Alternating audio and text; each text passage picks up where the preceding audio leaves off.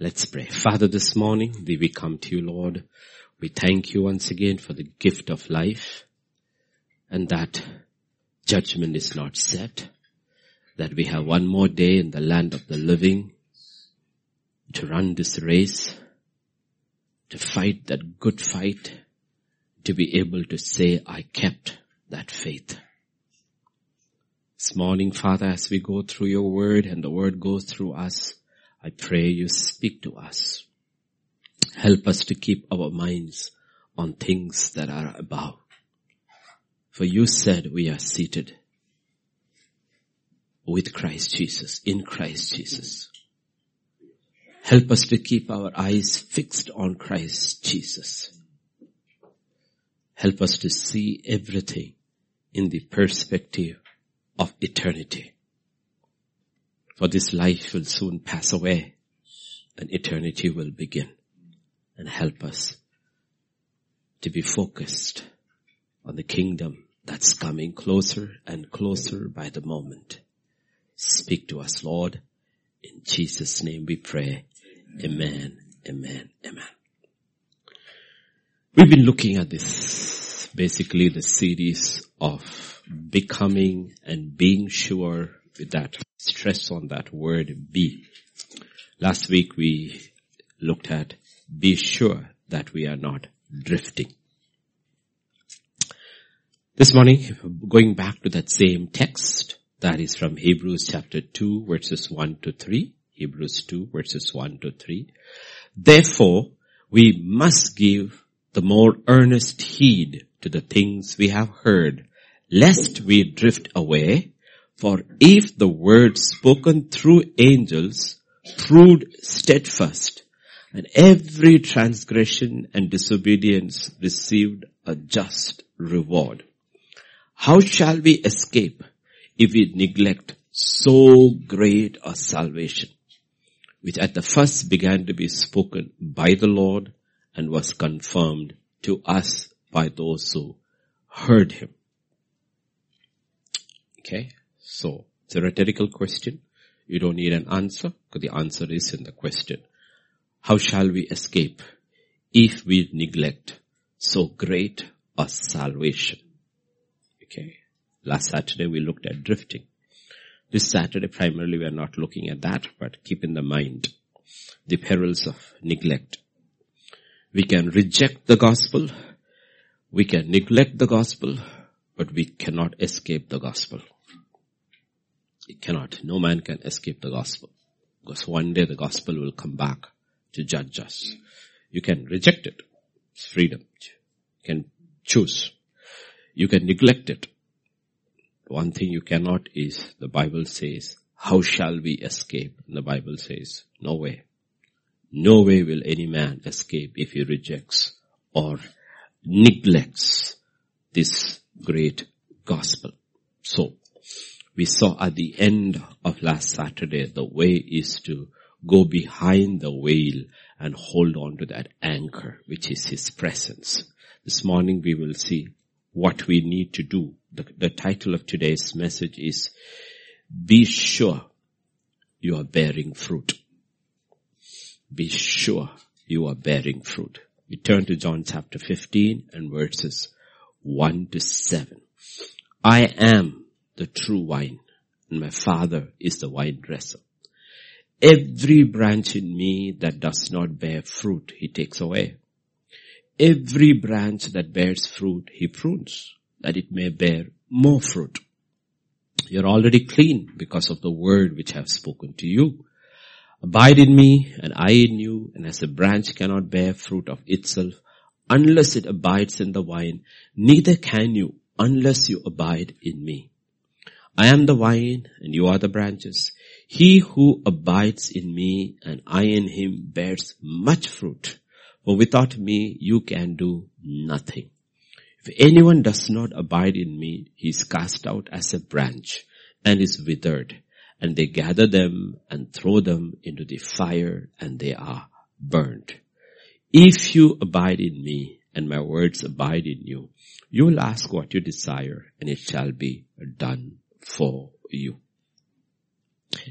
If you look at John chapter 15, this is This is his final message to his disciples, the most important part which starts from John chapter 13 and finishes by the end of 17.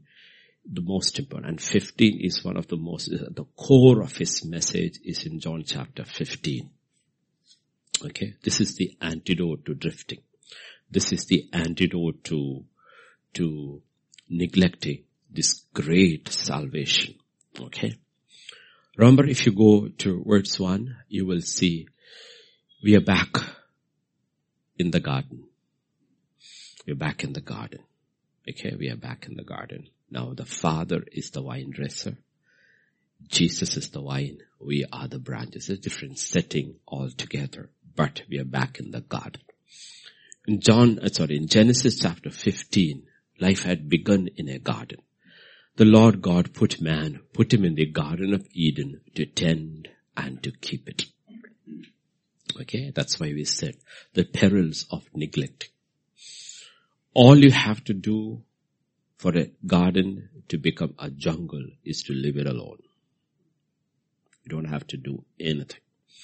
All you have to do to your house falling literally apart is to do nothing. See, I have a home back in Kerala. It's been locked for years. Okay. But I believe every week somebody comes and cleans it. Okay. Every week. Nobody lives there. It's not even given out for rent. But every week somebody comes in and cleans it. And every couple of years, this year, it was painted again. It's weeded. Grass is cut. Because if you leave it alone, you don't have to do anything the whole place will just fall apart on its own. Don't have to do anything. Our life with God falls apart because we neglect. Our marriages fall apart because we neglect. Our homes fall apart because we neglect. Our church life falls apart because we neglect. You don't have to do anything. You just have to neglect it. And many of our young men, their vehicles fall apart because they drive it but they neglect it. Okay. Now, when you buy your, let's say, two-wheeler, it comes with a book with the instructions how you should tend and watch over it. Typically the first instructions given to man. Tend it and keep it. So this, this book comes with instructions for life. How to tend and watch over it. God says, if you tend and watch over it, you know what? It will save you. It will save you. But this is a great salvation. It's not a simple salvation. The salvation is great because of the price that was paid for it and two, what it can do. Because the Bible says in Hebrews 7.25, He can save us to the uttermost. Uttermost. That's why this is a great salvation. One, the price and the effect of this salvation. So the whole thing is Jesus says, do not neglect. Okay, neglect. Do not neglect to watch. Do not neglect to tend, to keep it. So we are back in the garden. And the Father is the gardener. Now Jesus is the vine, the tree of life.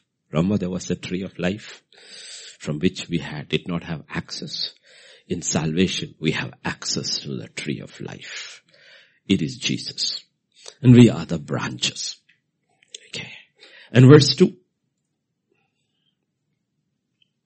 Every branch in me that does not bear fruit, he takes away. It's not enough to be a branch. It's not enough to be a branch. These are very, very powerful difficult verses, but true. We cannot be servants of God who only preach to you the, the sweet sounding verses. Okay, we sang a song which is very good. Like uh, God is good. No, we can. But how do, how many of us doubt God is severe? Because comes in the same verse. Consider the goodness of God and the severe. God is severe. No more we doubt it. God is severe. You ask David, he will sing, God is Savior. I no more doubt it. God is Savior. David would sing both the goodness of God and the severity of God. Okay. And this is a very severe verse. This is not written to unbelievers. This is not written to people outside the kingdom of God. These are, these words are written to the branches of the vine. I have seen many preachers skirt around it and come up with all kind of things not to ruffle the feathers of their congregation. Especially the ones who put in big money into the offering bag. Their feathers, you have to be very, very careful. Don't you ruffle it. But Jesus comes and ruffles everybody's feathers. He makes it very clear. Every branch in me that does not bear fruit, he takes away. And if you come to verse 6, he explains further what happens. Verse 6, I didn't give it to you. Right? If anyone does not abide in me, okay, why don't you bear fruit? Because you're not abiding in the branch. He's cast out as a branch. God does not deny the fact you are a branch. This is the problem with once saved, always saved. It's a fundamental. See, when they use that that um, doctrine, they will pick up only selective verses, but they do not consider the other verses which contradict that. And this is one of it. John chapter 15 verse 2 and verse 15, 6. How do you know you are connected to Jesus? How do you know you are connected to the tree of life? There has to be proof. What is the proof? You bear fruit. And verse 6 says, those branches don't, don't abide and therefore do not branch, do not bear fruit. He is cast out as a branch and what happens? Spiritually he withers away. They gather them and they throw them into the fire. Okay, now he's using a spiritual example and we know this. In real life we know that a big branch of a green tree, young well tree, you cut it, you leave it outside over there. It doesn't dry up immediately. Doesn't dry up immediately. It looks perfectly fine. A day later, two days later, three days later, four days later, first you see the leaves withering off come back a month, two months later, you will see the entire thing has dried off. Okay. When a branch has been taken out of Jesus, you don't see the effects immediately. Don't see the effects immediately. You may not be even sometimes able to notice for years. Because we are not talking about a branch of a tree. We are talking about a life. You may not be even able to see it for years, but it is happening. The person spiritually is withering. Is withering. Spiritually is withering. And you know what? He's bearing no more fruit to God. Okay, is no more bearing. Okay, fruit to the God. So we have to be very, very careful. Okay. And I do believe because Jesus, when he said it, it was applicable to the entire church age, 2000 years. And when Peter wrote, First Peter chapter 4 and verse 17. For time has come for judgment to begin at the house of God. Where does judgment begin? It doesn't begin in the world. World you have natural calamities. The kingdom of God and the house of God, there is no natural calamities. It's only the judgment of God. You know, natural, we are not hit by anything natural. Okay, nothing natural happens to us. Don't give all these things to nature. Okay? It's not mother nature, it is father God. Okay? Okay? So what happens when the judgment of God begins in the house of God, branches are being taken off. Taken off. And we do not know, but we see slowly doctrines changing. Okay? Like we had two uh, uh, political head and the spiritual head meeting, the Pope and Biden. And what was this, one of the statements made? Uh, the Pope said you can continue having communion though you are for abortion. Kya baat hai? From the head of the, from the head of the Catholic Church. Think about it. From the head of the Catholic Church. For all the years of the Catholic Church, they have always stood against abortion. A compromise for one man. Does God make compromise for any man? If you believe in a doctrine, and the doctrine is from the word of God, that thou shalt not kill, it stands forever.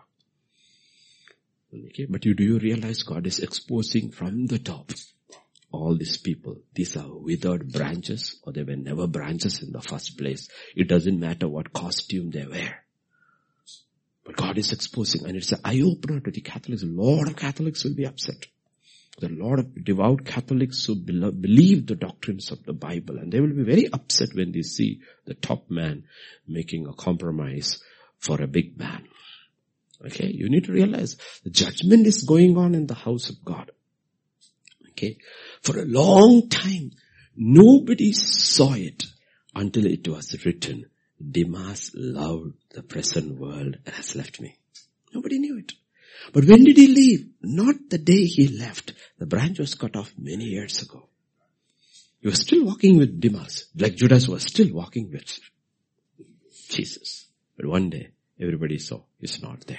Okay, so be very careful about this. Okay, so on John 5 2, judgment is beginning. What is he doing in the house of God? He's taking away every branch that bear, does not bear fruit. And every branch that bears fruit, he prunes. That is the trials and the testings of our faith. Not the problems of life, which is common to all men, but the trials and the testings of our faith. Okay, why? Because you're bearing fruit. I want you to bear more fruit which will be eternal. There are certain things which are eternal in life. Okay, like patience is eternal. Long suffering is eternal. These are the what we call the fruit of the spirit. These are all eternal. And none of these fruits will be, fruit will be displayed in our life unless it is pruned. Okay. Some saints reached heaven without the full manifestation of the fruit. So the souls before God still cry, how long Lord? You know why? Because they did not go in with the fullness of patience. Fullness of patience. Paul who is very sure about his crown is not saying how long. He may be probably telling Jesus a little more Lord. Let everybody come in. I'm willing to wait. Let everybody come in, Lord, as many as possible, Lord. You see, it matters. That's why it is written in the book of Revelation, there were souls in heaven saying, how long? What does it mean? They did not come to the fullness of the fruit which God expected of them. And many will reach that way. That way. So please understand this. Okay. While he's bearing or pruning, so rather pruning those who are bearing fruit. So one of the signs that you are in the branch and you're bearing fruit is that you're being pruned. See, we, we need these signs. We need this proof. Because even faith has evidence. And faith has evidence. Okay. The key words in that portion we read is verse 7. Verse 7 is a key word. Okay. If you look at this portion, John chapter 15, especially John chapter 15, you will see the number of times Jesus uses the words I, me, you, abide. Okay. This is the most repeated words over there. I, me, you, abide. So he says, if you abide in me, my words abide in you, you will ask what you desire, it shall be done for you. Okay. So the first thing Jesus says is, if you abide in me, that's the person. If you abide in me. For a long time, man believed uh, the sun revolved around the earth. Right? Until some scientist, I don't know who it was, Copernicus or Galileo was about earth being round and Copernicus was the one about earth actually revolves around the sun. So now in science we know the earth revolves around the sun, but the way people live, it's the other way. They still think life revolves around them. A lot of people, a lot of people in the, in our, in our homes, in our churches, they still believe the old theory that the sun revolves around. So when they come to God also, they think that God is there to serve you. Okay. And that's a problem. That's a fallen man.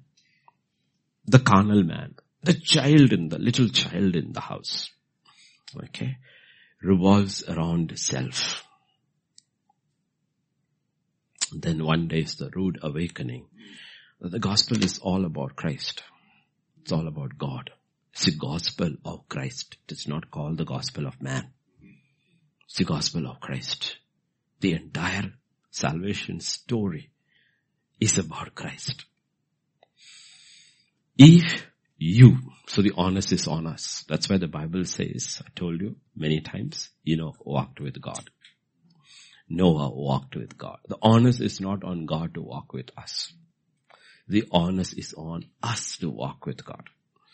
If you abide in me, it has been written the other way, if I abide in you. It's not how it is written. It's written, if you abide in me. Okay, the focus is on us. Colossians 1, 18. He, he is the head of the body. He is the head of the church. He is from the beginning. The firstborn from, he is the firstborn from the dead. That in all things. In how many things? All things. He may have the preeminence. Okay. Remember our church was built on the whole Bible, but this was the scripture that was given. That in all things, he may have preeminence. So the simple question is, first thing God says is, if you abide in me, it's your call. Okay. What should occupy that's what happened to Martha. Jesus is in her house, but she's occupied with other things. He's right there. But she's occupied with other things. When he said, you know what, Mary has done the right thing because she's occupied with occupied with me. As you go through every day, this is the whole thing. Okay. Our core, our center, our occupation should be ultimately be Christ. Christ centered. Okay, Christ centered. Okay. We all have our occupations. Meaning we term, you use it in terms of work. We all have occupations. And the problem is when you're occupied with your work, you become a workaholic. A workaholic. You see the list of faith given in Hebrews chapter 11. Work only comes third. Worship comes first. Walk comes second. And work comes third. When work becomes one or your occupation becomes one, then you start worshipping your work. You're occupied. You're occupied. Whatever you're occupied with. It can be a good work, it can be a bad work, it can be a tiring work, it can be a work that doesn't tire, it doesn't matter. It doesn't matter.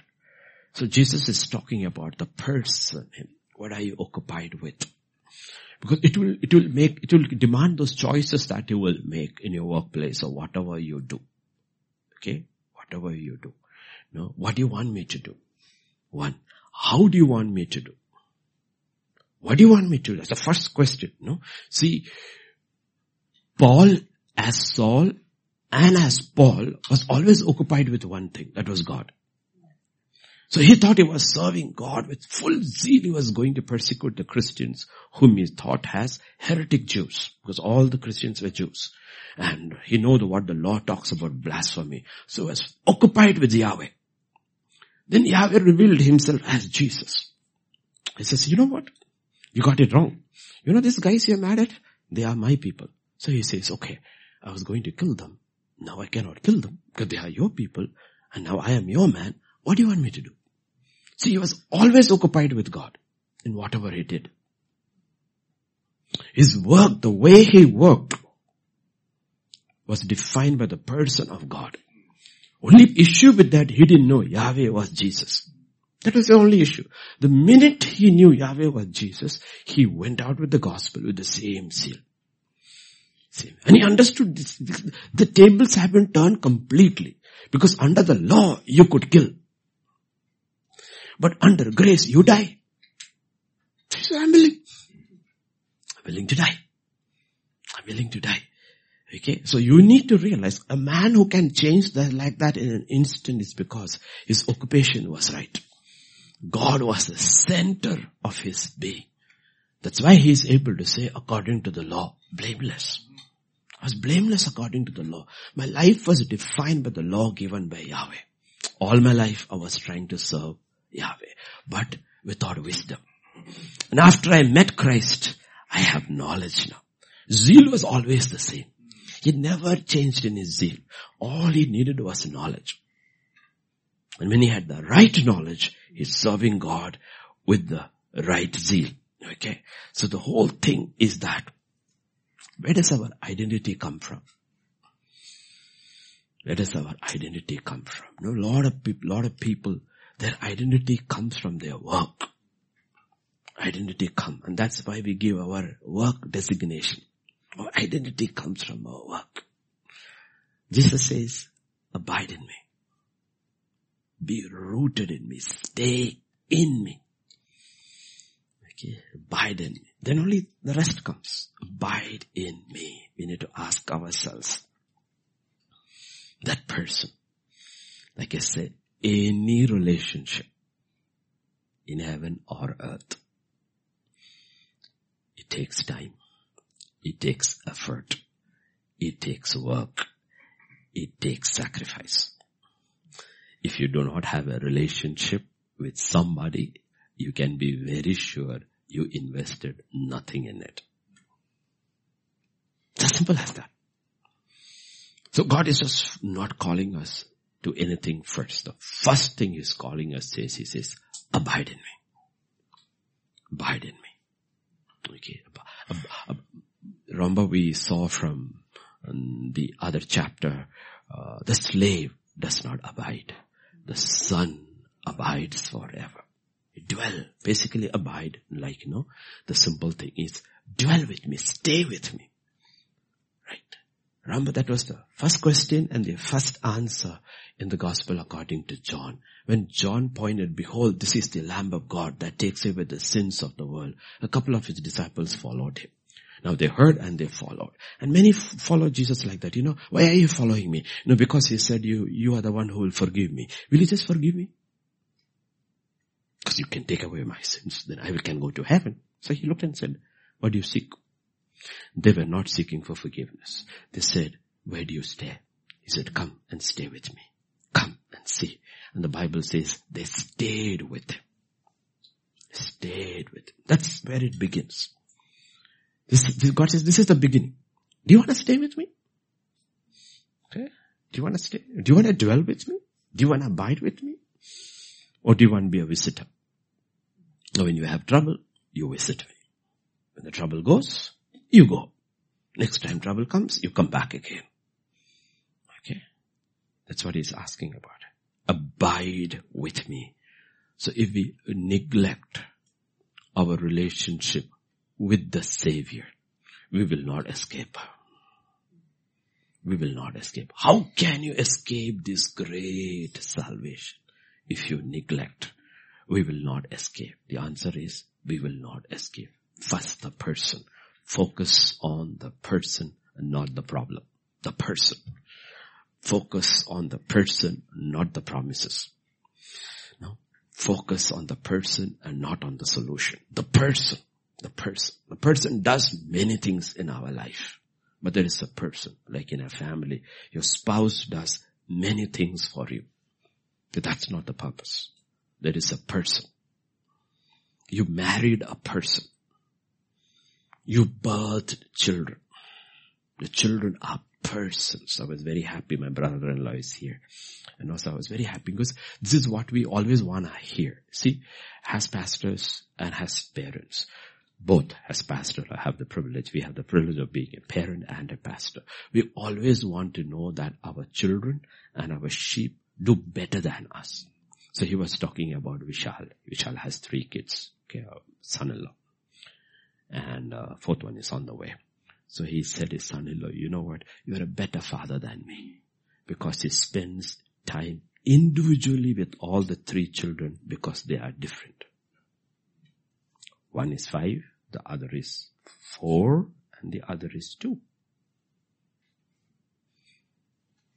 And he has daily devotions in the morning with them, plays, no, not, no, has, uh, he's a worship leader, so he worships. You know what? That's what we want to hear. You know, you want, we want us to learn from our good things and our mistakes. Be a better parent. Be a better parent. Be a better spouse. Be, be a better member of the body of Christ. Be better. No? There are two things that is happening. On one side, the world is degrading. On the other side, the church is getting better. Be on the right side. Don't be on the wrong side. A better worker. Better worker. Okay? Jacob was an excellent worker in his father-in-law's house. No wages. His son Joseph was a better worker as a slave. Better than his father. At least Jacob could say I was working for my father-in-law and got two wives in the process. So whatever I earned, it benefited him, it benefited the family. Joseph was working for nobody. There was no benefit there. But he was a better worker than his father. Keep these things in mind. Keep these things in mind because it matters in eternity. These things matter. Okay? We do not neglect this salvation. Remember, it's about a person. Okay. So if our life is Christ centered, it has to be Christ centered. Out of it flows everything. Because he should have preeminence in everything. Okay. So when you go through life, there are a lot of people, even in church, who are not Christ centered. Like they said, they are work centered. They are pleasure centered. No? Hmm? Work centered, pleasure centered. Like work can give you a lot of pleasure. There are people, no? Why is uh, Rahul Dravid? How, how old is he? Must be in 50? I don't know how old he must be, 45? Yeah, 50. Why did he apply, apply for the post of coach for the Indian team? I mean, what do you want to do? You know what? I, I just, I love, breathe, eat cricket. I love cricket. You know what? I want to be in the middle of it still. I can't play anymore, but can I coach? I, I'm sure he's not doing it for money because he doesn't need that money. So there's a lot of pleasure that we derive from certain activities. But the question is Philippians 1.21. For me to live is Christ. Okay. Out of life, we get many things, right? One of the things is what is called pleasure or satisfaction. We call it job satisfaction. Paul says, you know what? For me, it's not even satisfaction. My life is Christ. And die. That is loss. Loss is gain. My life is Christ. Let me put it in terms of uh, pleasure because we looked at work and after work comes vacation and we need a vacation. It's good to have vacation because Jesus also took his disciples aside for small vacations. He gave them breaks. Okay, it is good. But the problem have you noticed? Generally have noticed with people that when they take vacation, they leave Christ behind. They don't take him along. They don't take Christ on their vacation. Basically, by the very act, they are saying, you were not my life. You, you were kind of my employer. You don't want your boss with your vacation. the last person you want on your vacation is your boss. Right? You don't want your boss on your vacation. Have you noticed? I've always noticed one of the things is that when people go on vacations, they don't take Christ along. I know believers who won't even pack their Bible when they are going on vacation. Basically they are saying, I want a break from God. That's not Paul. Paul says, whenever I go on a vacation, I go with God. God, think about it.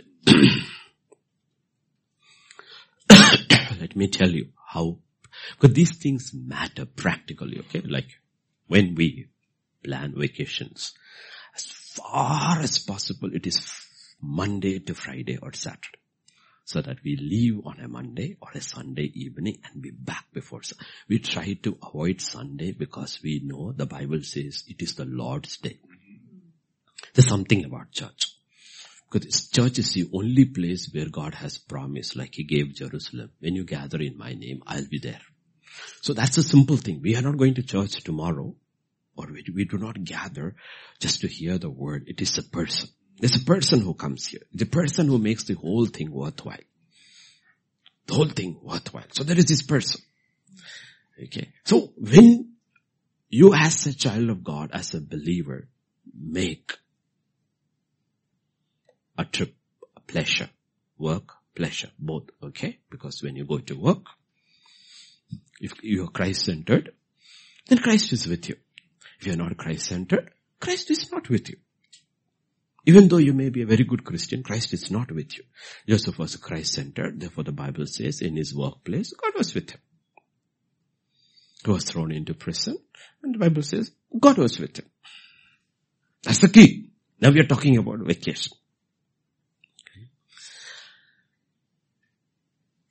Let me ask you this question. Okay, you were on a vacation or you were on a, let's say, a business trip. You are on a business trip, which is not five days, six days, seven days, eight days. You're going to a new city. Did it factor into your mind, I have to spend a Sunday there?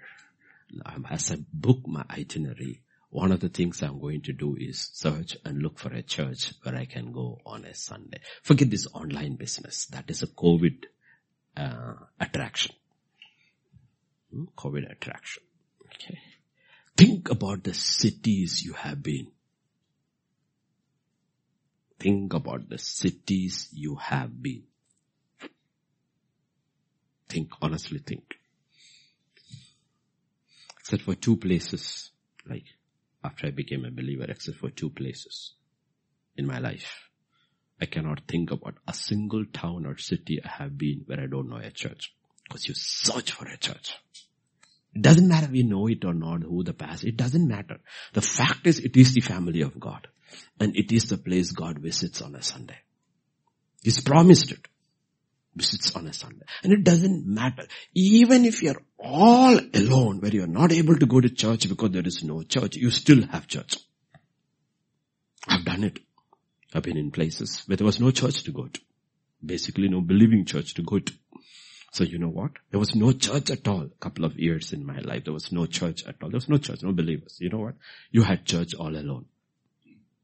That is what is happening on Patmos. John was having church alone because it was the Lord's day. So God said, you know what? I will come and be with you. You need a message? I will give you a message. What happens on a Sunday? You hear preaching, right? I will give you a preaching. I will take you on a tour of heaven. And we have the book of Revelation. Okay. Have you ever thought about it? How important it is, these things for God and therefore for us? No. Think about it. Do you think about church that way? Church as a place, not just the people of God come, that is second. First, God comes. Okay. Or you were in a church, or you are part of a church, and you have to be away, let us say, for 10 days. And you have an assigned responsibility in the body of Christ, and you cannot be there on a Sunday have you assigned your duty to somebody who can be trusted? Like I know in the workplace, that's how it used to happen. When I needed a leave, when I was teaching, when I needed a day off, I needed to leave the principal. I, I think I, I never took leave one day when I was ill or so. I never took leave. And my leave just w- w- wasted away because I didn't need leave. And because there was no reason to take leave. But if I were to take a leave, the principal would always ask, sir, would you please see that, work it out so that somebody takes your classes? That was accepted in the world. And God is saying, did you see somebody took your duty? Handed over. No, no, because you know what? I have a responsibility in the house of God. I'm going to be, it may be a small thing as usher. Not turning the camera. or taking the offer. It doesn't matter what it is. What it is. Okay. It is not the profile of the job. The fact that you are serving God and you are Christ centered. Christ centered. This is how you look at it. Am I Christ centered or not? Am I neglecting my relationship with God and my service in the kingdom? Because he was faithful in little things. We do not realize in eternity how big these things will be. These little things are very big things in the eyes of God. Okay. If you have noticed, especially in the Christian West, once upon a time Christian West, almost the big bang sports events are on a Sunday. Have you noticed? Are on a Sunday. Big ones.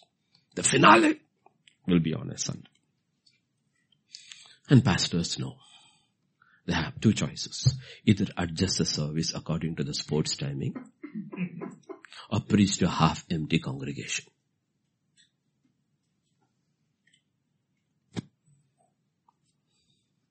Half empty congregation. It's just truth. The idol of sports and entertainment. How it takes over. Think about it. Okay. That's what God is doing. You know what is happening? You are neglecting this great salvation. Great, great, great salvation. Like I have told you before, one of the best lessons I have learned in this old age is if you want to watch sports, watch games that are over. You know the result. So you can pick and choose the best games. You know the result. No tension, no BP rising, nothing. Just see, and they will give you a capsule of one hour 50 or three hour match or six hour match. They will put you in 15 minutes, watch the interesting parts, enjoy yourself, go back to your work. Don't waste your time, don't waste your health, don't waste your money. I wish I had learned this earlier. Bit all my nails off. Got mad with my children because India was losing. They had nothing to do with it.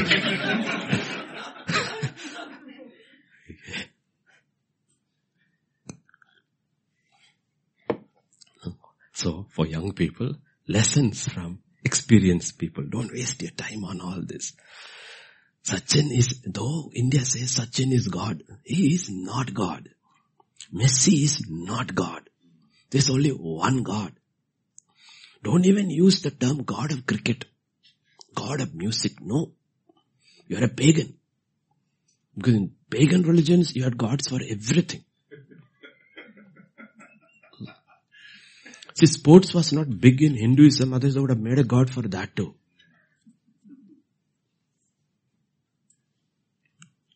It's interesting, right?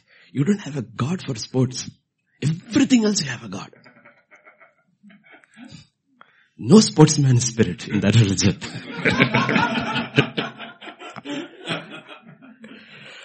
think, think, okay? Seriously, we need to realize how do we neglect these things? How do we neglect these things? Little by little. How do we neglect these things? 1 John 2.15 Do not love the world or the things in the world. If anyone loves the world, the love of the Father is not in him. Okay? Now when we hear here, we have heard these words, we memorized it and conveniently forgot it. Okay? So what does this mean to love the world? Very simple the things of the world. Things of the world. Okay, world is associated with things. If there are no things in the world, people will die of boredom. Right? World is associated with things. The world system is associated with things. God created the earth. He made this beautiful earth. He planted the trees with fruit of every kind. It doesn't say God manufactured anything. See, we have a manufacturing industry. That's what it's called things. things. Luke chapter 14. 16 to 20. Then he said to him, a certain man gave a great supper and invited many. He's, he's always teaching through parables. He's always keeping our, our mind at the end. Mind at the end. You know there's a day coming. Can be a day of sorrow, grief, or great excitement. Send his servants at supper time to say to those who are invited, come for all things are now ready. It's interesting. He sent the servants only at supper time. That's why people says, watch, Jesus says, watch and pray. Be ready at all times because you don't know when it is supper time. Or the Lord's banquet. You never know. When the invitation will come. Come for all things are now ready. So there are things on that side. There are things on this side. You have a choice. Which things will you love? But they all with one accord. See, there is this one accord that comes. Okay. It's good to be in one accord in the church towards the things of God. But there are one accord with the things which are not of God. With one accord began to make excuses. The first said, I have bought a piece of ground. I must go and see it. I ask you to me be excused. Very polite. I hope the child is listening. I got a very polite excuse today. Bapu, why I can't come to church today? Very nice excuse. I'm not condemning anybody. It's not my job, okay? The funny thing is, I read this and the text came and it came. I did, I didn't want to upset the poor thing. Okay? They are sweethearts. I didn't want to upset, let them grow in their convictions, in their strength. Okay, we have to grow in all this. First said, I have bought a piece of ground. I must go and see it. I ask you to have me very excused. Very polite. Another said, I have bought five yoke of oxen. I'm going to test them. I ask you to have me excused. Still another said, I married a wife. Thank you, Lord. Therefore I cannot. no excuse. verse 18. Look at verse 18. With one accord, they all began to make excuses. What's the problem? They started making excuses. So the question is, what is our excuse for neglecting such a great salvation? You know what is the salvation? What is the sum total of salvation or the end of this salvation is an invitation to this grand wedding feast of the Lamb of God. That is the salvation. The end, the finale. Okay. Finale. And we are preparing for that wedding feast. You cannot enter there without wedding garments. And the Bible says we make our own wedding garment. On life on earth, we are making our own wedding garments. We are making our wedding. We are given the first imputed righteousness of God. After that, we are making our wedding garments. And everybody made with one accord excuses. And the Bible asks, what is your excuse? What is your excuse? Look at another portion, kind of similar. Matthew chapter 22 verses 1 to 5. Jesus answered and spoke to them again by parables and said, the, see everywhere is using parables so that we understand the deep lesson. The kingdom heaven is like a certain king who arranged marriage for his son. So there is supper. Here we understand the supper was the marriage of his son, of a king for his son and sent out his servants to call those who were invited to the wedding. We were all invited to the wedding. And they were not willing to come. They were not willing to come. Verse 4. Again he sent out other servants saying, tell those who are invited, see, I have prepared my dinner. My oxen and fatted cattle are killed. All things are ready.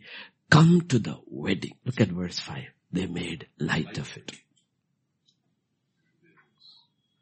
And went their ways. Do we make light of this great salvation? Other side, they made excuses. Here they, took it very lightly. That's what the Bible says. how can we escape such a great salvation if we neglect? Neglect. They made excuses. Here they made very light of it. Do we make light of the things of God? I'm not primarily talking about coming to church. Don't mistake me. It's an important part of our life. I'm not talking about, I'm talking about the sum total of our life where Christ is the center. Like we have, like, you know, a simple thing which we can talk about is the, the wheel of a cart. You have the center and then you have the spokes. And every spoke is connected to the center. The center itself holds it all together. And that center matters. That is Christ. Christ. Understand the greatness of the salvation. So how can we escape? We can reject it. We can neglect it, but we cannot escape it. That's Hebrews 9.27. It is appointed for men to die once. It's not told whether you will die young or old. You will die. Some young, some old. Some very young. Some very old. But everyone will die. And then eternity begins judgment begins yesterday. Uh, this morning actually my brother-in-law was showing me a picture of a gentleman, a family, uh, whom I have met in their church in Dubai. And they're from Hyderabad. And, uh, he passed away a couple of days back. So he was showing me the picture of that gentleman. He said, do you remember John? He passed away. I was looking at him. The picture was there in the home, uh, the meeting, not the funeral service, the service before that. Pastor Walson playing the guitar, singing, and the gentleman was in his coffin. You know, one of the, one of the thoughts that actually struck me in the morning, you know what the fact? All of us will be in your box one day, and others will be looking at us. All of us will be in a box one day. All of us. Others will be looking at us. But we won't be looking at them. We won't be looking at them. We'll be awaiting judgment. Hmm. It's absolutely clear. It is appointed. You cannot miss that appointment. The rap people who are caught in rapture may miss the appointment with death, but they will not miss the appointment with judgment.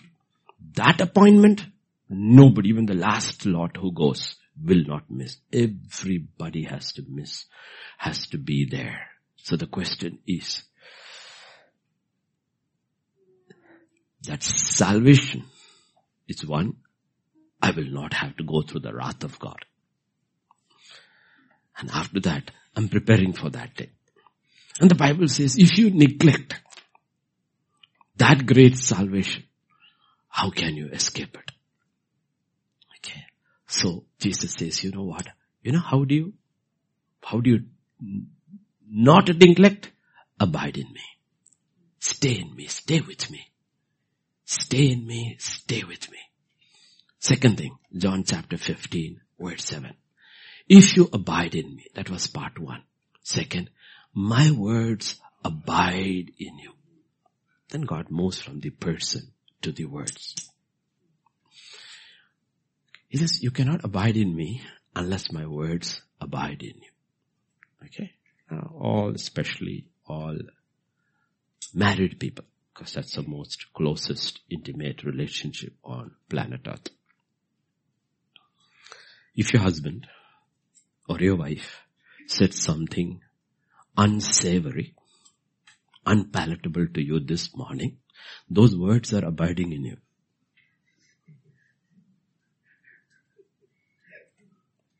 Isn't it true?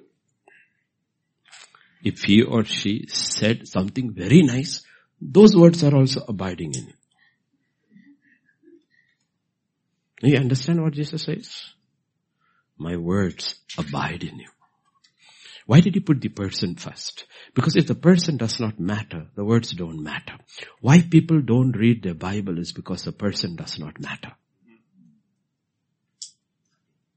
Person don't matter. The person matters. Person matters. The words matter. The person does not matter. The words don't matter. Okay. I don't know about you, you guys. Old days before email came. First came male, then came female, then came email. But in between, there was something called postal services. Okay. And one of my jobs as a little child was to go to the post office. Okay, to the post office. And you have, in, in, in that country where I grew up, no, you had all these little, little, little boxes. Okay, you had this thing with different offices, organization, and my job was to go pick the letters for the school. My dad was principal. Okay, you go to your slot and while walking, class 3 student, class 4 student, class 5 student, you're going through the letters and you will see there's a one letter from home, from the brethren who are here and I was there and you keep it at the top and you take a whole bunch of letters to your dad. So first thing they look at me is whether there are letters in my hand. And the reaction is different. dad is there, mother is there. Dad will take all the official letters, which is from the headquarters. And mother will take the personal letter. Hmm. Letters matter because the person matters. I can still remember. It's interesting about letters because we talked about words and letters and I can still remember. I was in class five. And my dad was teaching. And suddenly from the window my mother came and in my language is scolding my dad. My dad said, what happened? He said, last month you wrote two letters. One was to your bank manager, one was to your mother. You sent the bank manager's letter. to your mother and your mother said the replies have come.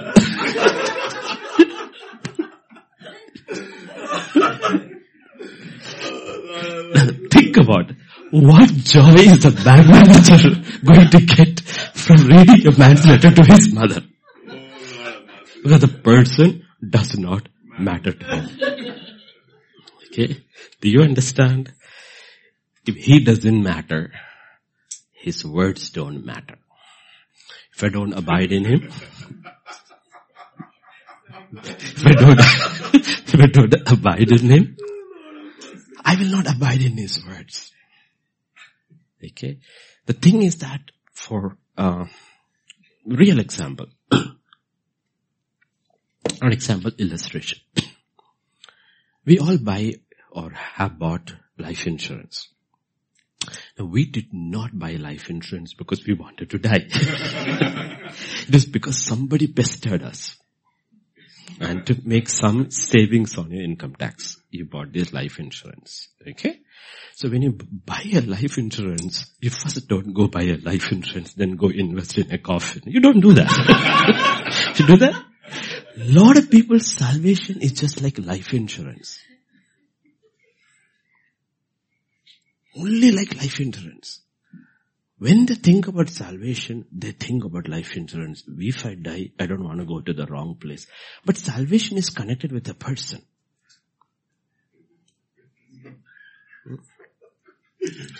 The problem with the life, if you, if attitude is with the life insurance, then your pastor is the agent who sold it to you. And you get irritated when you see your pastor because he reminds you of the agent who comes to collect the premium.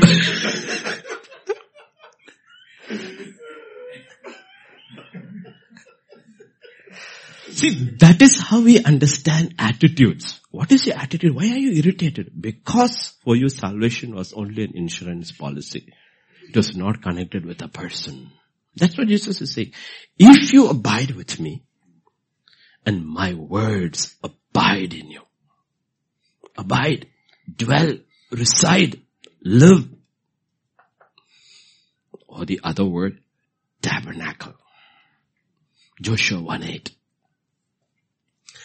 This book of the law shall not depart from your mouth. Simple. How can it not depart from my mouth? God says, by meditating on it day and night. And two, by doing everything that is written in it it will not depart from your mouth. Because what comes out of your mouth is what is in your heart and your mind. If your heart and mind is occupied with other things, that is what will come. I'm not saying you should not be occupied with the issues of life. But like David, you make your list one, two, three, four, and at the end, but. God says so. But God says so. So you are, you are not an escapist. You are not escaping the issues of life. You are not like a, the Indian sadhu who is escaping life. You're totally involved with life. You are not like the mistakes the, the believers made in the middle ages of becoming monks and living in monasteries. No, Jesus did not. He said one thing, you're not of the world, but I'm sending you into the world to be absolutely involved in the world as my witness. So you are going to face all these things, but I am with you. I am with you. I'll be with you till the end. So they were given two things. One, they were given the promise of the person. Two, the promise of his word. And three, deal with these issues. Meditate upon my word day and night. That's how you abide in it. Meditate meaning, meditation is different. You think, you think, think a problem, think a solution in the word of God. Think a problem, You cannot escape problems until we escape out of this body. There is no escaping of problems. Think a problem, think a solution. Think a problem, think a solution. You know what? Solutions are there in the Word of God. They're in the Word of God. You meditate upon the Word of God. You meditate on the promises of Him who is faithful. And you know what? That's how you stay at peace. Abide. That's how the Word abides in you word abide in you. Psalm 1 verse 1 and 2. Blessed is the man who walks not in the counsel of the ungodly, nor stands in the path of sinners, or sits in the seat of disconfort. That's the no thing. Don't do this. But other side is important. His delight is in the law of the Lord, and in his law he meditates day and night. Day and night. He's focused. He's abiding in the word of God. And how easy it is for us. How easy it is for us. Today's time. You can, except when you are actually sleeping or fall asleep. You can be in the word in the background. Especially now that you're working from home also. Of course, office you may not be able to do it, but you're working from home and the word is always there before you. You can do anything. I mean, the best thing is technology that has given. Put your headphones on and you can do anything. Anything. Every labor today under the sun is profitable and not vanity. For Solomon it was vanity. For it is profitable. There is nothing that you can do. Do you know that you have speakers today which is waterproof? Meaning you can take it into your shower and I have one. It's there in the shower when I'm showering playing a message because water doesn't get into it. There's nothing, absolutely nothing that need to be wasted. Because I told you the most precious commodity we have now is time. The Bible talks about time. Walk circumspectly, walk carefully, redeem the time because the age, the days are evil. How blessed generation we are compared to the generations that lived before us. 6,000 years, almost 5,400 years of Jews and Christians. Most of them did not even own a single copy of the Word of God. Most of them for almost 5,400 years did not own a copy. They did not have. And here we are. Every technology possible. And God says, abide in my word. Next verse. Psalm 119 verse 11. Your word I've hidden in my heart. I've hidden it in my heart. It's not just in my, it's, we are not talking about even the mind as such. The core of your being. The Bible uses the heart as the core of your being. I've hidden it in the core of my being, in my heart. I've given it the most exalted position in my life. It is hidden in my heart. that I may not sin against you. Psalm 119 verse 105. Your word is a lamp to my feet. It's a lamp to my feet. It lightens my path. Lightens my feet. Every step when I take, you know what? Your word is lighting it. You know, we don't actually walk with our eyes. We walk with our mind. We don't walk with, the eyes is secondary. Primary is mind. If you hadn't decided with your mind yesterday or today, you are coming here, your eyes would not have looked for the path. First goes your mind. Then goes your feet. And the Bible says, you know? For the believer, his path is lighted by the word of God. His choices are made by the word of God. It is decided by your word. Your word See, the focus is you. Your word. You the person and your words. Your word is a lamp to my feet and a light to my path. That's what it means to abide. My words abide in you. First Timothy chapter 4, Paul to Timothy. Meditate on these things. It's written. Letter. Young man. This young man always has to be shaken. Beloved son, true son, but sleepy son. Meditate on these things. Give yourself entirely to them. That all your progress may be evident to all. So that you know what? You're living in a community of believers. They should be seeing you are bearing fruit. That's a sign of life. Evident to all. Take heed to yourself and to the doctrine. Continue in them for in doing this, you will save both yourself and those who hear you. There is progress. Abide, stay, continue.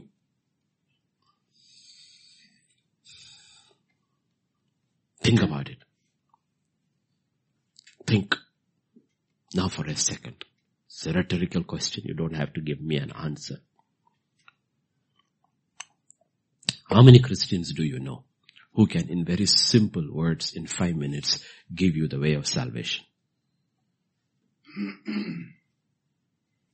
the most important question in life. How many Christians do you know? Simple question. Two. Do you know? Do you know? Do you know the scriptures to back it up with? If you were called now and say, I'll give you five minutes, give a simple gospel, how can you be saved? Do you know your scripture?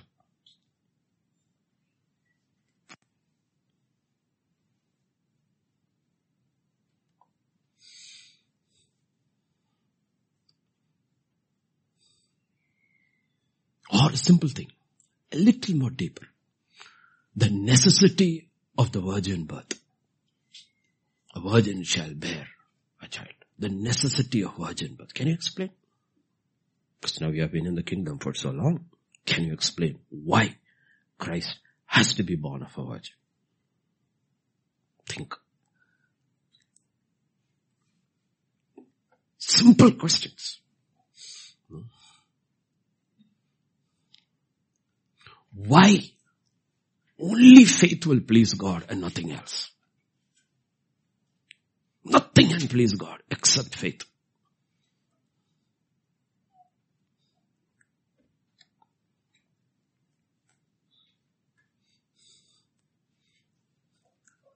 Or the importance of Romans 1.17. Romans 1.17. Why is it so important? Because of this scripture we are all sitting here, Protestants. The entire Protestant movement is built on this one verse. Can we explain this? One verse. Martin Luther read this and he went back, unable to sleep. He says, there's something here. Entire doctrine of the Catholic Church doesn't agree with the word of God. Because in the gospel is revealed something. The righteousness of God is revealed from faith to faith. It is written, the just shall live by faith. Can you explain this? You're a Protestant? We're all Protestants. Can you explain this? Because this is the entire, half the Christian world is built on this. But most Christians who are Protestants don't know this. Simple questions. God is asking. Or the biggest trauma mankind goes through is what is called condemnation. The Bible says, therefore there is no condemnation for those who are in Christ Jesus. Simple. Can you explain why there is no condemnation for those who are in Christ Jesus? This is a fundamental. We have two doctors in our midst. Ask them, will they prescribe a medicine to somebody unless they know what the medicine will do for the person? They won't. They won't. Think about it. They won't do it. They look at the sickness, they look at the symptoms, they make a diagnosis, then they prescribe a medicine. And God is asking, somebody comes to you, going under condemnation. Would you be able to help them? It's a believer in the Lord for many years. Or the, another common thing, somebody comes to you and says, Akka, Anna, would you please pray for me? Would you be able to show from scripture why Jesus heals? Why healing is a part of your salvation? Would you be able to show scriptures? Where it begins from? Think. This is the issue. This is the issue. Because we are neglecting this great salvation. Great salvation.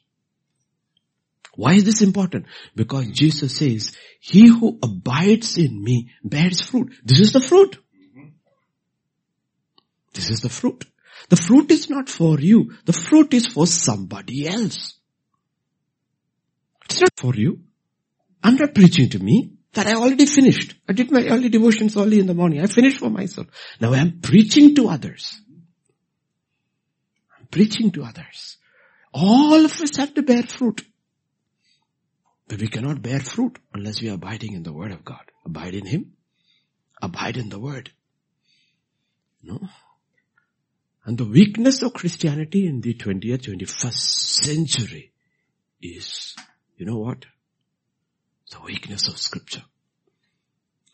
So my simple question to you is, if you do not know the word which introduces Christ to us and you claim you know Christ, is the Christ you know the Christ of the scriptures? That's how heresy has taken place around the world. Top down it is going. Churches are falling apart. How did churches fall apart? It's because they did not know scriptures. Therefore they created a Christ who was not part of scriptures or the Christ that is not revealed through scriptures. Gay marriages, gay bishops, gay clergy, every junk is happening in the Christian world. How did it happen? Because they did not know the scriptures and two, they did not abide in the scriptures. They therefore neglected this great salvation. You know what the Bible says? You will not escape. You will not escape. How could the head of the biggest church in the world, so-called world the church, tell a man, doesn't matter who it is, you are a, primarily a shepherd. As a shepherd, somebody is coming to you, what is prominent is he should not lose his soul.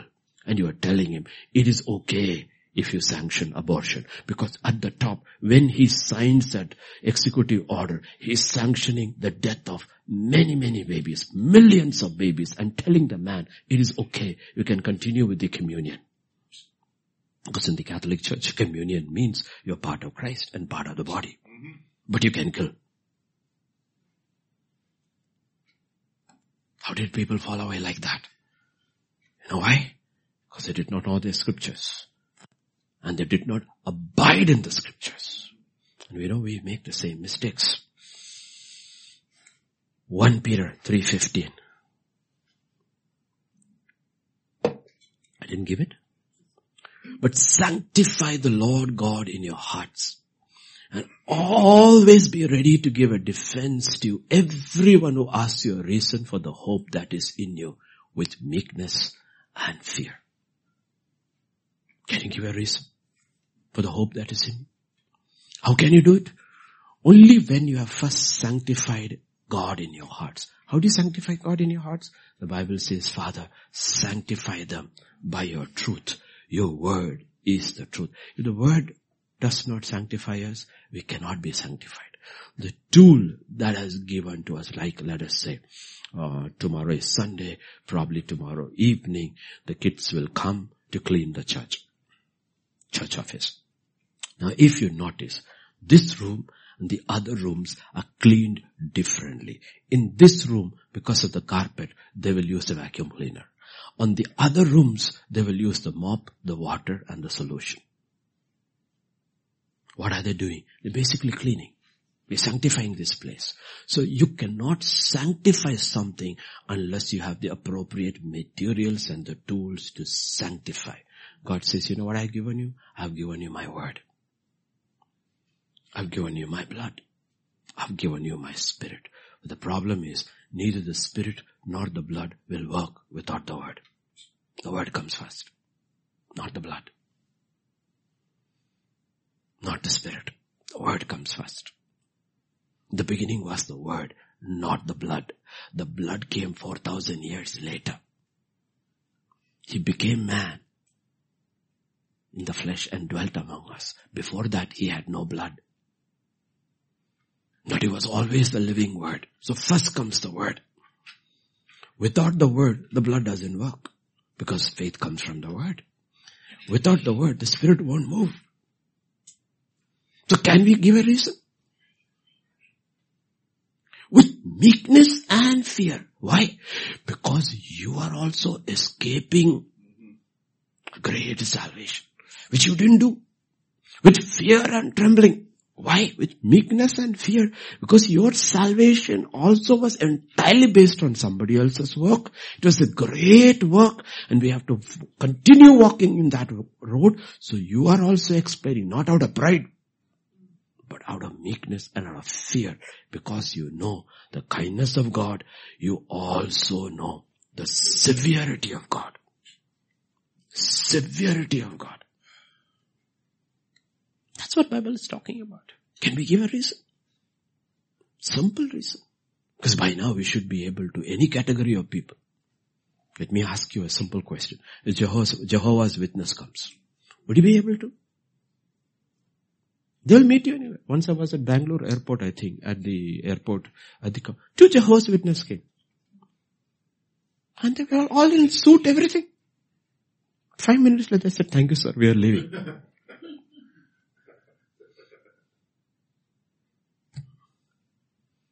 Would you be able to say? Jehovah's with Christian science. All kinds of people are there. They will come to you. With meekness and with fear. When they pick up the Bible and say, would you be able to pick up the Bible and say, but it is also written? For a good group, very good group called the Oneness Pentecostals. They're very good. Very good, powerful people. Would you be able to tell them? I believe in almost everything you say, but not in this one doctrine which defines you.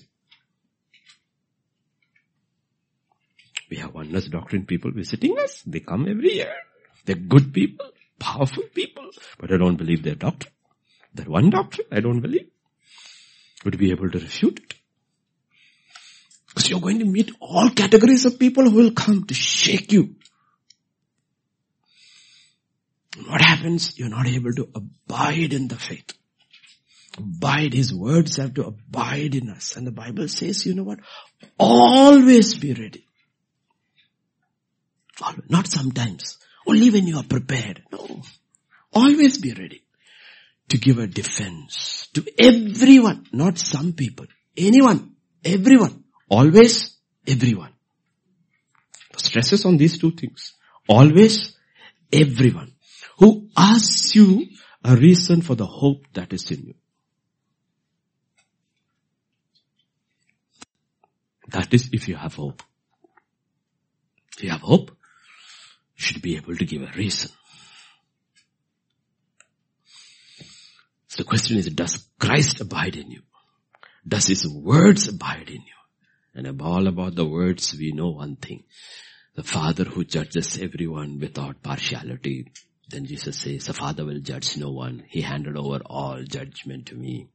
Then he tells about us on that day when you come before me, I will not judge you. The words you have heard will judge you. The words. The words. No, we do not know the, the seriousness of judgment is right before our eyes. We saw India's number one superstar, son, in jail. His father can hire any lawyer in the world. He's got that kind of money and that's why he uh, hired the previous attorney general. Mukul Rohatgi was this thing. First, first court denied bail, second bail. Yesterday he got bail. Just to get his son out of prison. 21 year old boy. Do you see what judgment is? On that day of judgment, what will speak for you is the words that are abided in you. What will speak for me on that day? What will speak for you on that day? The words that I believed, the words I confess, the words I obeyed will speak for me. I will be acquitted or I will lose my crowns based on those words. Think about it. Bombay High Court gives uh, bail. They are rushing. They have to go to the sessions court, get the paperwork done. Juhi Chawla stands at surety. Everything is done. Rushing with the papers. Traffic jam. You have to reach the prison by 5.30. 5.30, one more night in the jail. Who is this person? Does his father have influence? Yes. Does his father have money? Yes. Could he get his son out of jail yesterday? No. What about us? On that day, standing before God, and the word of God that we heard, including what we are hearing today, will stand for us or against us. That's what God is talking about. This is not to condemn to eternal. No, no, it's talking about we're standing before the Bema seat of Christ, throne of Christ to receive. And God says, you know what? Let my word abide in you. Take root in you. Let it be the center of how you think. Let me be the center of how you feel and how you make your decisions. Let my word be how you think about life and situations, the person and his words. And John 15 verse 7, third thing, if you abide in me, one, if my words abide in you, two, you will ask what you desire. You see, when God is absolutely sure we are abiding in Him, and two, His words is abiding in us, He says you can ask whatever you want. God is smart, okay? Please understand. He didn't say, you ask whatever you desire, I will give it to you. Then you come and abide in me. He didn't say that. That is children. Give it to me, then I will do. But it doesn't work that way. Doesn't work that way. First you abide in me. Two, you abide in my word. Then whatever you ask, whatever you desire, shall be done for you. You shall ask. You will ask. You know God says, when you abide in me and you abide in my words, you will have to ask. Because your life's trajectory completely changes and you will realize you can't do anything without asking. We are able to a lot of things without asking because His words are not abiding in us. God says, when you abide in me and my words abide in you, you will ask.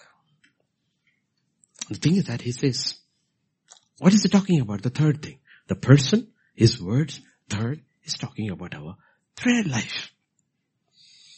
Our prayer life, again, will define who we are. Jeremiah 33, 3. Call to me and I will answer you show you great and mighty things which you do not know. Call to me. Just ask me. Call me. I will answer you. Matthew 7, 7. Ask and it shall be given to you. Seek and you will find. Knock and it will be open to you. This is all in the prayer closet. Matthew 18, 19. Again I say to you that if two of you agree on earth concerning anything that they ask, it will be done for them by my Father in heaven. If it doesn't work with one, work with two. Work with two. It's an interesting episode in the book of Acts where there is a uh, conflict between Paul and Barnabas. Paul and Barnabas over John Mark. And Paul's take is that you can't take this guy on mission because he left us halfway in another mission. They had such a unsavory argument. Bible records it all. They left in their different ways. And after that, let me ask you, who is with Paul? Silas. Okay? Now let me ask you this question. Instead of Silas, he had taken Mark. Next thing you hear is in Philippi they are beaten and thrown into prison. How would a Mark reacted? A fellow who left halfway in a mission when he's beaten, how would he react? And here is Silas and Paul, beaten, chained, and worshipping and praying. If it doesn't work with one, work with two. Prayer.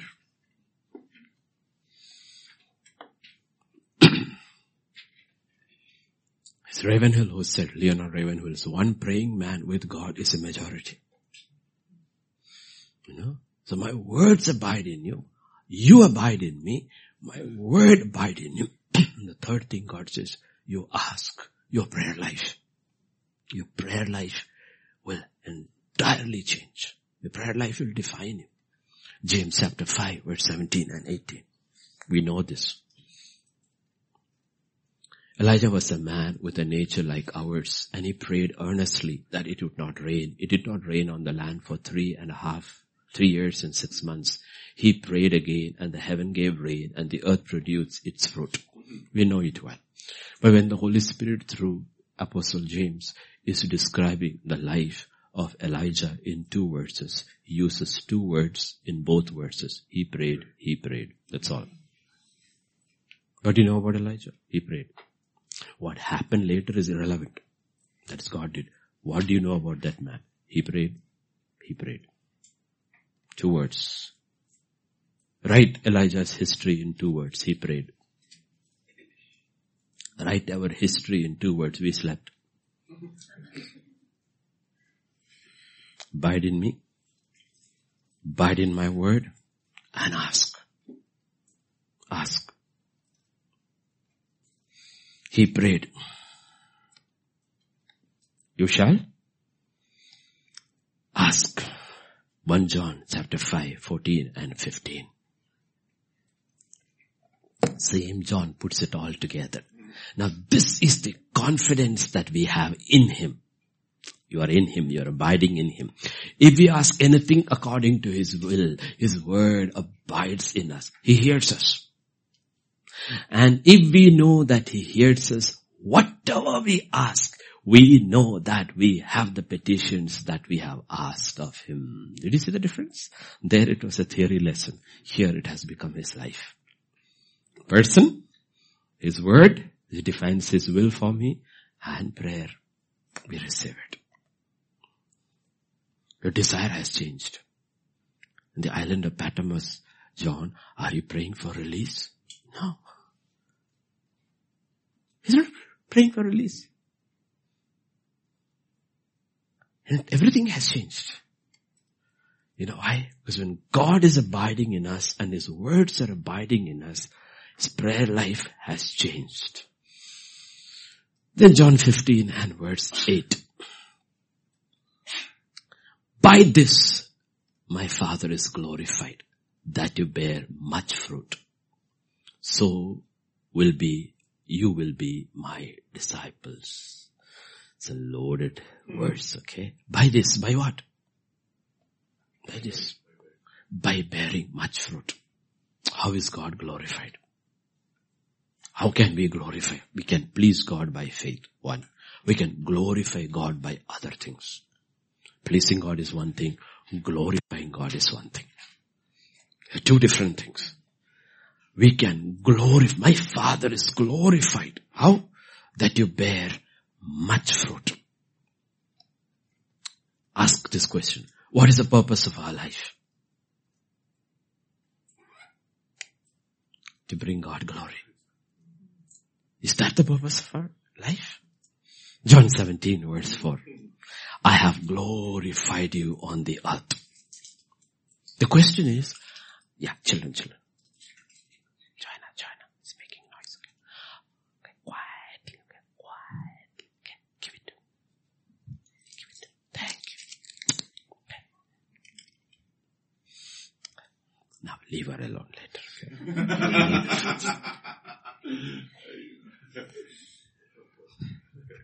From the mother to the thing. I know all of you. you can't, you can't, children can't escape temptation. They have a chocolate in how long do you do it? she's wondering, when will grandpa finish preaching so I can put it into my, you know? She believes in Mark Twain. The only thing I cannot escape, he said, is temptation. Resist is temptation. Okay. Don't worry, children are children. Deal with them as children, okay? So, how did Jesus? The simple thing is that I have glorified you. Just saying, I have glorified you by finishing the work. We have to finish our work. And when we finish our work, we may not see the result. Don't look at the result. Paul plants, Apollos waters, God gives the increase. Okay? The increase is in God's hands. When Jesus died on the cross, there was nothing. But he finished his work. For 2000 years, he's bringing glory to his Father. All of eternity he will bring glory to his work because he finished his work. If he had not finished his work, he would have brought no glory to his Father. Okay. Paul finished his work. When he's finished his work, there seems to be nothing happening. Everything seems to be lost. But because he finished his work for the past 2000 years, the church is bringing forth glory to the Father. Get fundamentals right. Okay? Psalm 126, verse 5 and 6. Those who sow in tears shall reap in joy. He who continuously goeth forth weeping, bearing seed for sowing, shall doubtless come again with rejoicing, bringing his sheaves with him. Does that mean it happens at that same lifetime? Not necessarily. For many, many of the saints, they saw their harvest only after they died and to see the sheaves coming in. Sheaves coming in. Paul must have never even imagined the harvest he would bring into the kingdom of God. It is not just people, it's nations. He never would have dreamed this is what is going to happen. Proverbs 11 verse 30. The fruit of the righteous is the tree of life. He who wins souls is wise. Win souls. It's to my Father's glory that you bear much fruit. You glorify the Father by bearing much fruit. Daniel 12 verse 3. Those who are wise shall shine like the brightness of the firmament. Who are those who are wise? Those who turn many to righteousness like the stars forever and ever. Now please understand this. The kingdom of God on earth, the church, is like an army. The army is like a whole chain. It's like a supply chain. Like I said, Indian army is over 1.5 million or more. We don't know the actual number.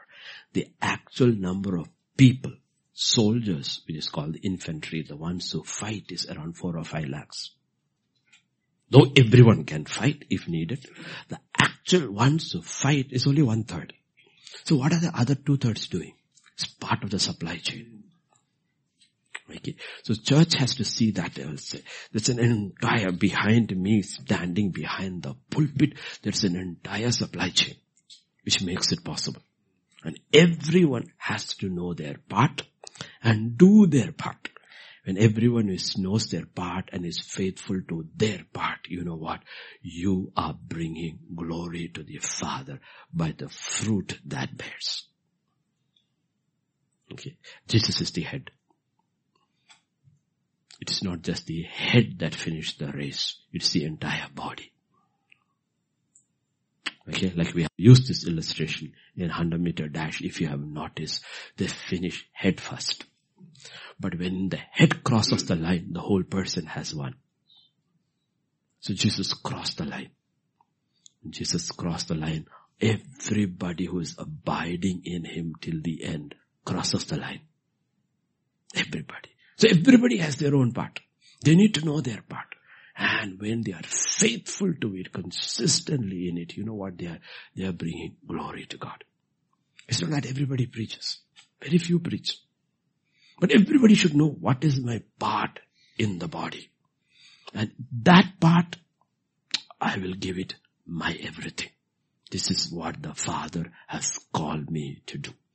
And some of the parts are not visible. Uh, Paul uses that in Corinthians 12.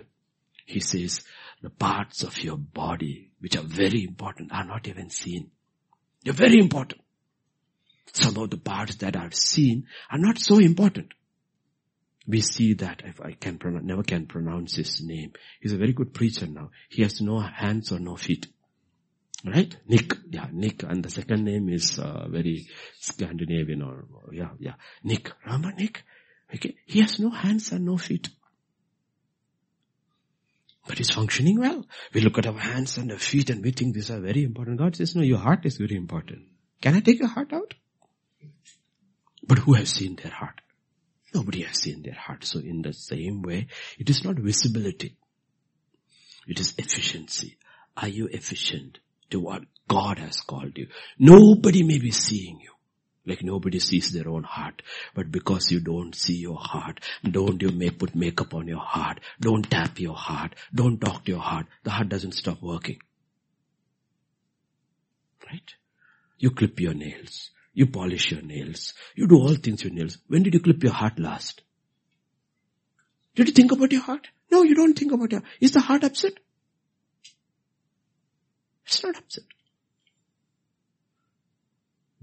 And God is saying, some parts are not visible. It will be only visible on that day. But if you are one of those parts who are not visible, will never be recognized. Will you be faithful to what you are being called? Will you be? You will bear much fruit.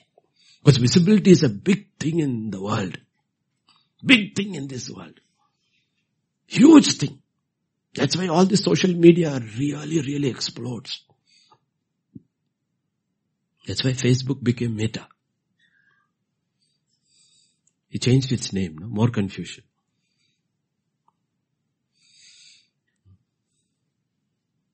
Think about it. Why is people on the social media?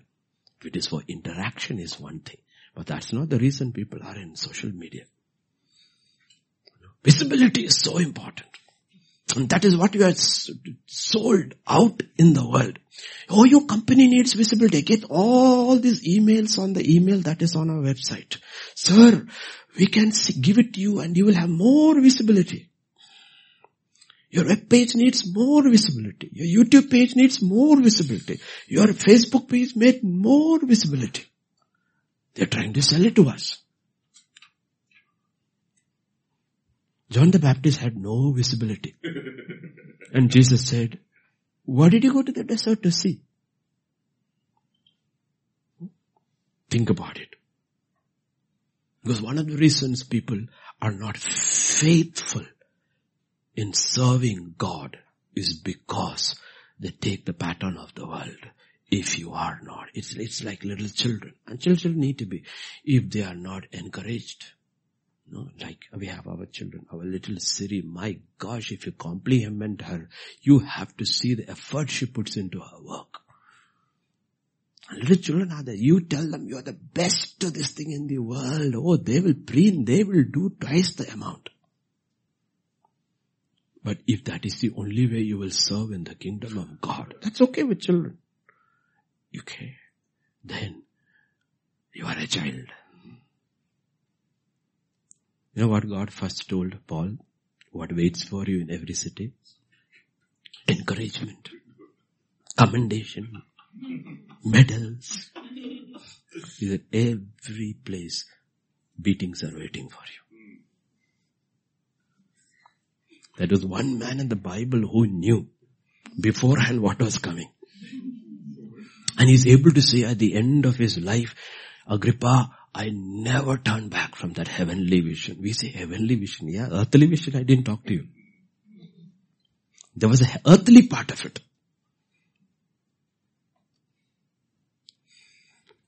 That is the thing. Are we faithful? Can we bring the Father great glory? Go back to John 15 and verse 8. By this my Father is glorified by this my Father is glorified. That you bear much. And look at the other second part. It is not shall, it's not maybe, it is will. So you will be my. How do you know you are a disciple? Because you're bearing much fruit for the glory of the Father. We need evidence, right? We need proof. We need proof. Glory is a big thing. We have to glorify our Father.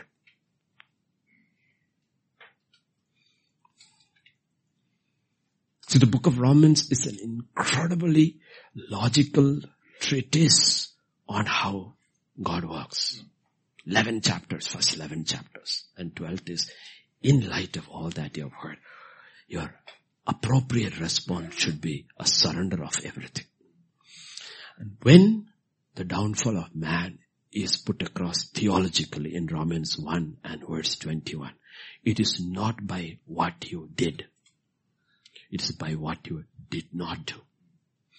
Although they knew God, what did they not do? They did not glorify Him. By not glorifying God is the first step to the downward spiral of man, whether he is in the church or he is in the world. Did you glorify God today? Did you thank God today? The first two things. Did not glorify, did not thank. That's how our day goes down. Every day we begin our day. You want to go up? You begin by glorifying God and thanking God. You don't do, it is the first two things that is mentioned that leads to the rest.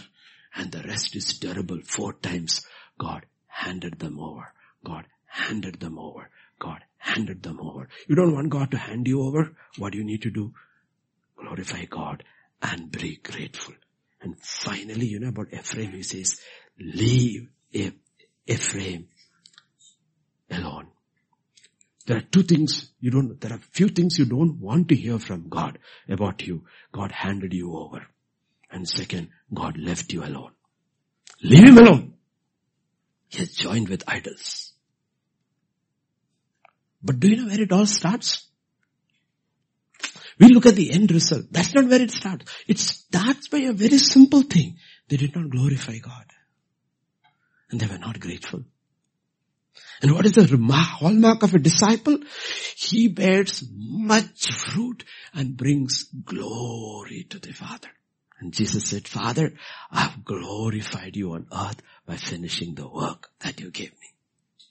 You brought glory. And think about even as a simple employee of any company you work. Any company you work. Forget kingdom of God though you are a kingdom person in the secular world. I worked twice in the secular world. One of the things which I did when I was in Orient Longman, one of the things by 4.30, 5 is the time, people left at 7 and 4.30 my desk was clear. Every transcript, manuscript that had come, have gone through it for that day, clean, read, everything over. You know why? Because when my God looks down from heaven, I bring glory by saying to the employer, today's work is done. And when you're taught Exams are in December. By November, portion is over. Revision begins. You finish your work. You have to finish your work. Every day we have an appointed work. We are appointed work. We finish. We finish our work. Our tray is clean. We have nothing pending for tomorrow. It's done. It is done. And Jesus did not keep anything pending. Paul will say, if there is anything pending, I will share in his sufferings and finish it off. Anything he did not suffer, I am willing to suffer in his place. We bring glory to God. And grace is given for that. Grace is given for that. And we have to get these pictures in. You know why? We need to be very sure. Very sure. You know what? I'm abiding in Christ. Abiding in Christ. That's a proof of discipleship. I think I'll stop there because the next one, 15, says again to abide. You know what it says? As the Father loved me, I also have loved you. Abide in my love. I told you that. John 15, these are all the last words. I always say, listen to the last words of a man. Okay, Paul's letter to Timothy, second Timothy, final words. The sum total of his ministry experience is those. Jesus' final words. First thing he says, as the Father loved me. How did I love you? How did I love you? Do you know how I loved you? As the Father loved you. I have loved you. I'm telling you one thing. Abide in my person. Abide in my words. Abide in my love. Abide in my love. So the question is, Lord, how do I abide in your love? Old Testament, New Testament, same thing. If you obey my commandments, you abide in my love. Simple. For children, all the children sitting here. If you want to abide in your parents' love, obey their commands. Simple. If you do what they tell you to do, you will have no fear in your hearts. You know, I am living in the love, approval of my parents. It's as simple as that. What is happening at home is what God says. You want to abide? If you keep my commandments, you will abide in my love. Just as I kept my father's commandments and abide in his love. Okay. It's not just, he say, this is continuous. He says, I am still abiding in my father's love. You know why? Because I always obey his commandments.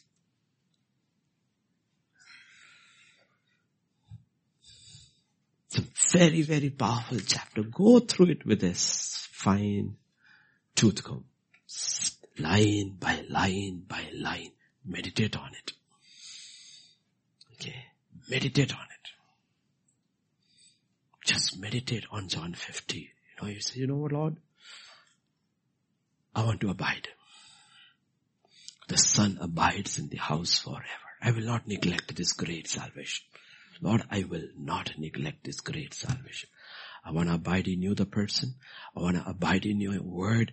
I want to bear much fruit. I want to glorify you. I want to finish my work. And Lord, teach me simple. One day, one day when I finish, I want to finish my work. How do I finish my work? By learning to finish my work today. Paul is not sitting in prison and thinking, ayo, before I left Ephesus, I forgot to finish this much. Ayah, Thessalonians, I forgot to teach them this. That's not what he says. He says to Ephesus church, I'm going.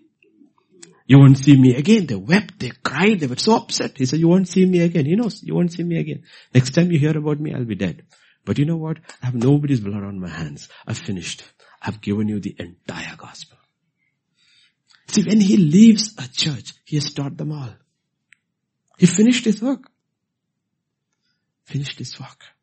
It's a simple principle. Simple principle. Oh, when you, you know, one thing I like about learn from my wife, which men don't do. My wife will never leave one spoon in the sink at night. Men, if you notice when they're bachelor, the sink is always full and they go to sleep. She will not. Okay. She will not allow it to happen. So I learned from her because I am the sink man. Clean everything, clean everything and then spray everything. The reason is cockroaches will come. That's the reason. But the fact is that when you go to bed, all your work is complete. You don't wake up in the morning thinking, oh, now I have to go first to wash the dishes. You don't wake up like that. You go to a clean kitchen. How do you wake up? Oh, I didn't finish yesterday what God told me to do.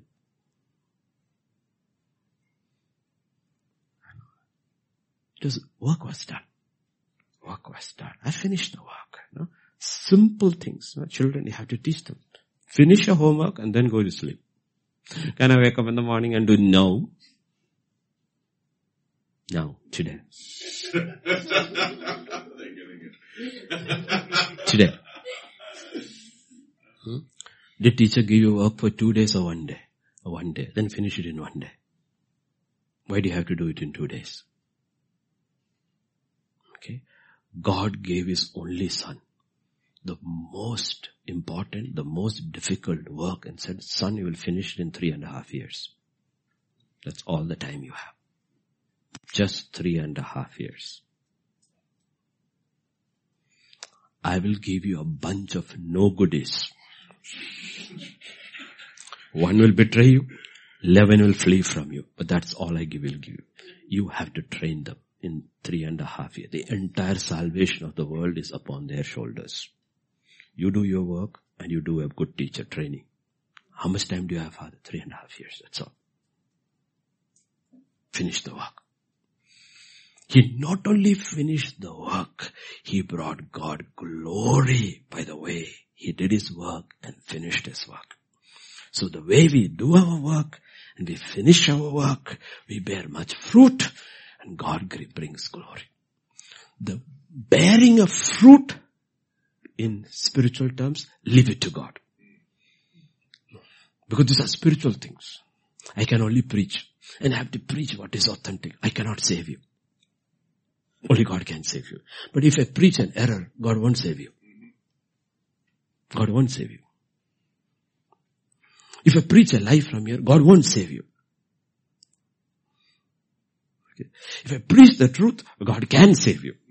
God may not save you because you choose not to be saved. But my hands are clean.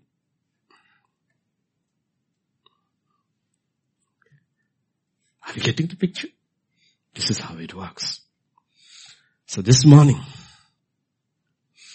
glorifying is not a small thing. It's a big thing.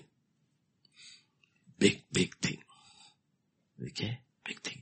There are, there are verses in the Bible, another verse which strikes, you know, you have to think about these verses. I think it's Hebrews 11, 19, and we will close. These are things that strip, knife goes through your, your heart when you read these verses. Let me see. No, not 11, 9. It's in Hebrews 11 itself. I'll give it. Just let me give it to you. When you don't let God speak to us um, to us when uh, you read your Bible. 16, not 19, 16. Okay. Talking about a whole set of people. But now they desire a better, that is a heavenly country. Therefore God is not ashamed to be called their God, for he has prepared a city for them. What got, what got your mind? You know? My question to this is, Lord, will you be ashamed to call yourself my God. There are a set of people God was never ashamed to say, they are my people, I am their God. Will we fit into that category? Where God is acting, you know, some of our children, we are not, we are, we are ashamed of them. Parents are ashamed of children. Children are ashamed of parents. God says, you know what? There was a set of people in every generation. Not all my people, some people. I was not ashamed to be called their God. Was not ashamed. Everybody says, my God. Angels look at him. God also looks down. Some people says, my God. And God says, yeah, I'm your God. I'm not ashamed. I'm not ashamed to be called your God. Who were those people? They were looking upwards. They lived their lives on earth with their hearts set on heaven their minds on things above. And they knew they had to bring God glory during their life on earth. And they bore much fruit to the Father's glory. Keep that all in mind. Okay? So, we will not escape. Reject we can. Neglect we can. Escape we cannot. Nobody will escape on that. Nobody, none of us will escape the judgment that we will go through. That's why it is called fire. We will come through the fire. Our life, our works have to be fireproof. What will come on the other side? What will come on the other side? Nothing will escape. Everything will be valued. It will be absolutely just, absolutely righteous, absolutely impartial and absolutely kind. Absolutely kind. God is going to be kind. God is going to be loving when He judges us. When He says somebody take charge of one city, when He tells somebody take charge of ten cities, he's being kind. Because if he had told the one who was supposed to get one city given ten cities, he would have broken down in eternity unable to bear the weight. Hmm. Because he did not have the character to fit the job. So God is being kind, God is being merciful. Very kind. Very kind. Okay. And if you read that chapter, the Bible says, I no longer you call you servants. I call you friends. Why? That's a, that was the next teaching. I left it for today, but since it's a whole thing, you will do whatever I tell you. We have to come to that point. We will do whatever he tells us. To the father of faith, he told him many things. Then finally he told him, take your son, your only son, offer him as a sacrifice. And he came to the point where he would do whatever God told him. And God said, you are my friend. You are my friend. He says, when you do whatever I tell you, you will no longer be my servant. You will be my friend. Then God whispered in my ears, on that day, you know what is written? It will be written, well done, my good and faithful servant, enter into my joy. But in between there will be interruptions. I will say, well done, my good and faithful friend, sit with me. Because you did everything. Whatever I told you, you did. There's a difference between a servant and a friend. A friend does whatever God tells him to do, irrespective of the price and the cost. The price is heavy on earth, so are the rewards in heaven. Okay, so keep all these things in mind. So when you go through your trials, your sorrows, your pain, your loss, let it be all for the king and the kingdom. That's why the Bible says if anyone suffers, let him not suffer as a murderer or a thief or anything. Let it for the Lord. The spirit of glory is resting upon you because you are bringing glory to God. Amen. Shall we pray? Father, this morning we just want to thank you, Lord, for every opportunity you give us to serve you. It's our honor. It's our privilege. You taught us today, Lord. Yes, if you want, we can reject that great salvation you offer. Many, many have rejected. Even on the cross when you were dying, one rejected, one accepted. Many can neglect. Even the, those who walked with the apostles like Demas neglected that great salvation. But no one will escape. Teach us. Teach us to abide in you. Teach us to abide in your word. Teach us to abide in your love. Teach us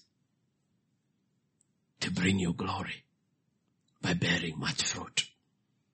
The only way we can bear much fruit is abiding in you. You said if you abide in you, our words, by your words abide in us, we will bear much fruit. We want to bear fruit, Lord. We want to bear fruit because we want to glorify you. We don't want to be glorified on earth. We don't care. But we want to bring you glory on earth. Teach us one day at a time to walk with you, Lord. Commit the rest of the day into thy hands. The Q&A in the evening into thy hands. All your people everywhere into thy hands. Thank you, Lord, for bringing us through the first 30 days of this 10th month, Lord. Thank you, thank you, Father. Thank you, Lord. We give you glory, honor, power, and praise. Belongs to you alone. In Jesus' name we pray. Amen. Amen.